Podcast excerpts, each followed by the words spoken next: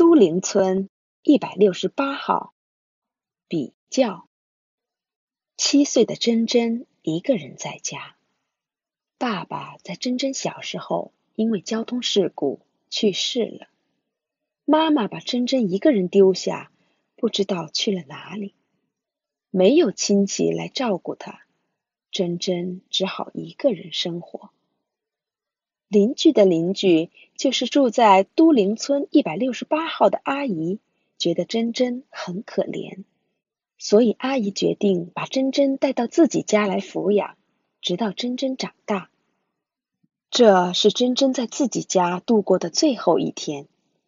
珍珍仔细地看着自己的房间，一双鞋，一个枕头，珍珍家所有的东西都是一个，就像孤孤单单的珍珍一样。阿姨叔叔会喜欢我吗？会对我好吗？珍珍的心里很不安。阿姨带着珍珍来到了自己的家，一百六十六号，一百六十七号，一百六十八号。以前路过的时候，珍珍没有注意，一百六十八号是这三个大门中最大的。我真的要在这个新家生活吗？珍珍还不能相信。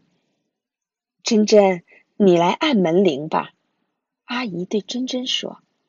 珍珍的手还够不到门铃。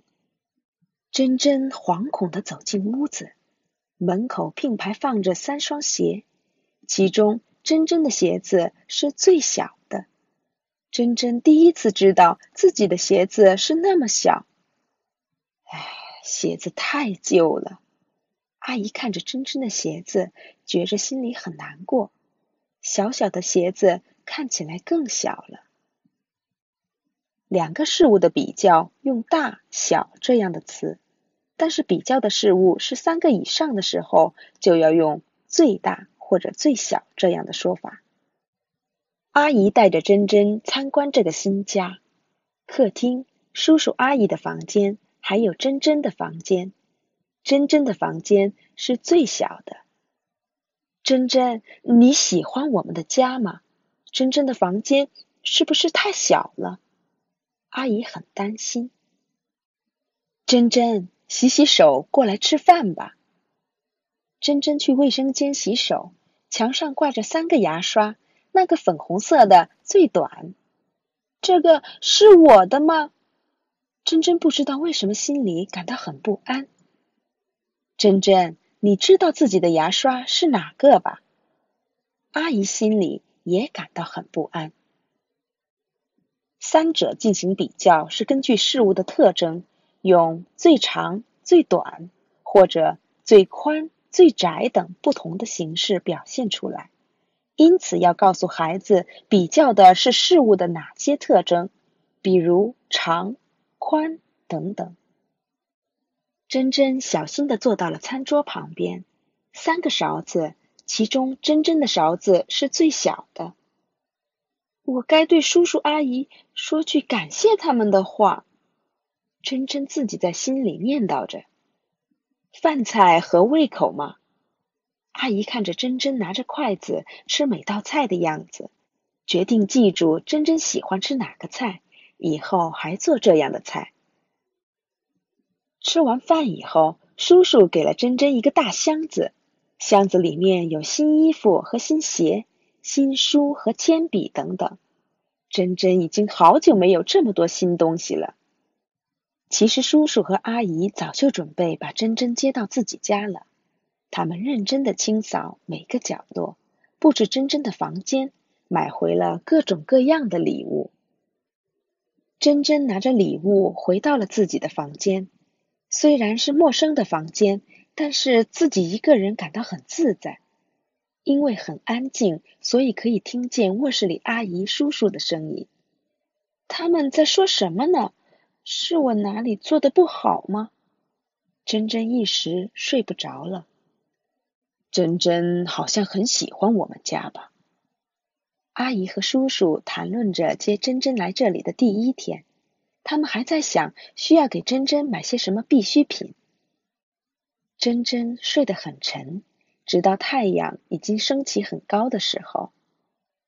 珍珍看起来好累呀、啊，阿姨悄悄地关上了房门。珍珍的袜子真小，阿姨一边晾衣服，一边摆弄着珍珍的袜子。珍珍的袜子是晾衣绳上的袜子中最小的，和别的相比，叔叔的袜子真的很大。这么大行吗？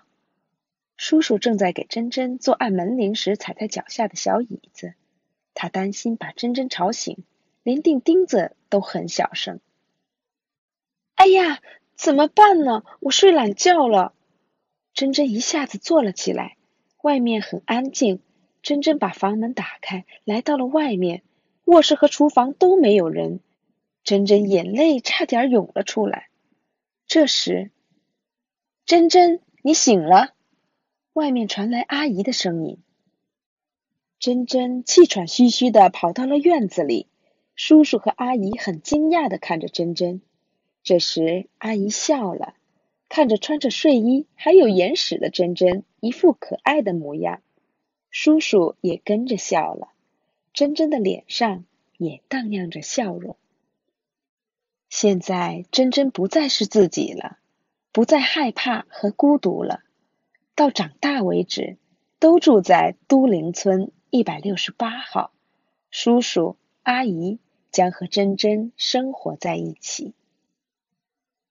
珍珍写了一封信。叔叔、阿姨，现在不再是珍珍自己一个人了。珍珍能和叔叔、阿姨在一起生活，真的很幸福。叔叔、阿姨，我爱你们。珍珍。日常生活学习到的三个事物的比较，最和第一是孩子们经常使用的词语之一。我最喜欢妈妈，在我家我的手最小，这个石头最大。这些话意味着孩子们的头脑里比较和排序的能力正在不知不觉地形成。比较不仅在数学上，而且在巧妙解决生活问题方面也是必要的概念。进一步说，三个事物的比较是从两个事物的比较扩展出来的概念，并且三个事物的比较也是理解事物间的关系和正确排序的基础。三个事物的比较容易应用在日常生活中，这样也更方便讲解。例如，比较妈妈的手、爸爸的手和孩子的手的大小，妈妈的鞋、爸爸的鞋和孩子的鞋的大小等等。或者比较地上的小石头，孩子们衣服上的纽扣，孩子们拾回来的树叶等等，并进行排序，利用周围事物讲解数学概念，是孩子们绝佳的学习方式。